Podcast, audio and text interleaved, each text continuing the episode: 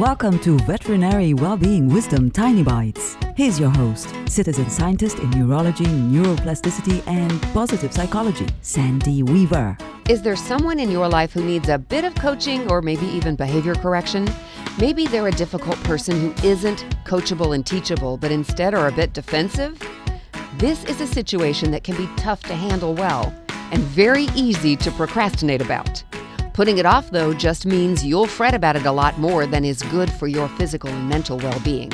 So here's an idea that usually works well. Instead of coming from a place of authority, come from a place of compassion. Ask why they're behaving the way they are, and don't let them place blame in their answer.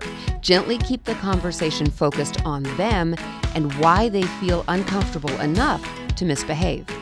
Ask questions and keep asking until you feel you've gotten to the heart of the person and their behavior. Then help them decide what they'll do to improve. When approached this way, behavior problems often evaporate, never to be seen again. For tools to create more success in your life, visit centerforworkplacehappiness.com. Want more tiny bites of veterinary well-being wisdom? Subscribe to the podcast and share it with your friends. And there's lots more at centerforworkplacehappiness.com. Here's to your well-being, one tiny bite at a time.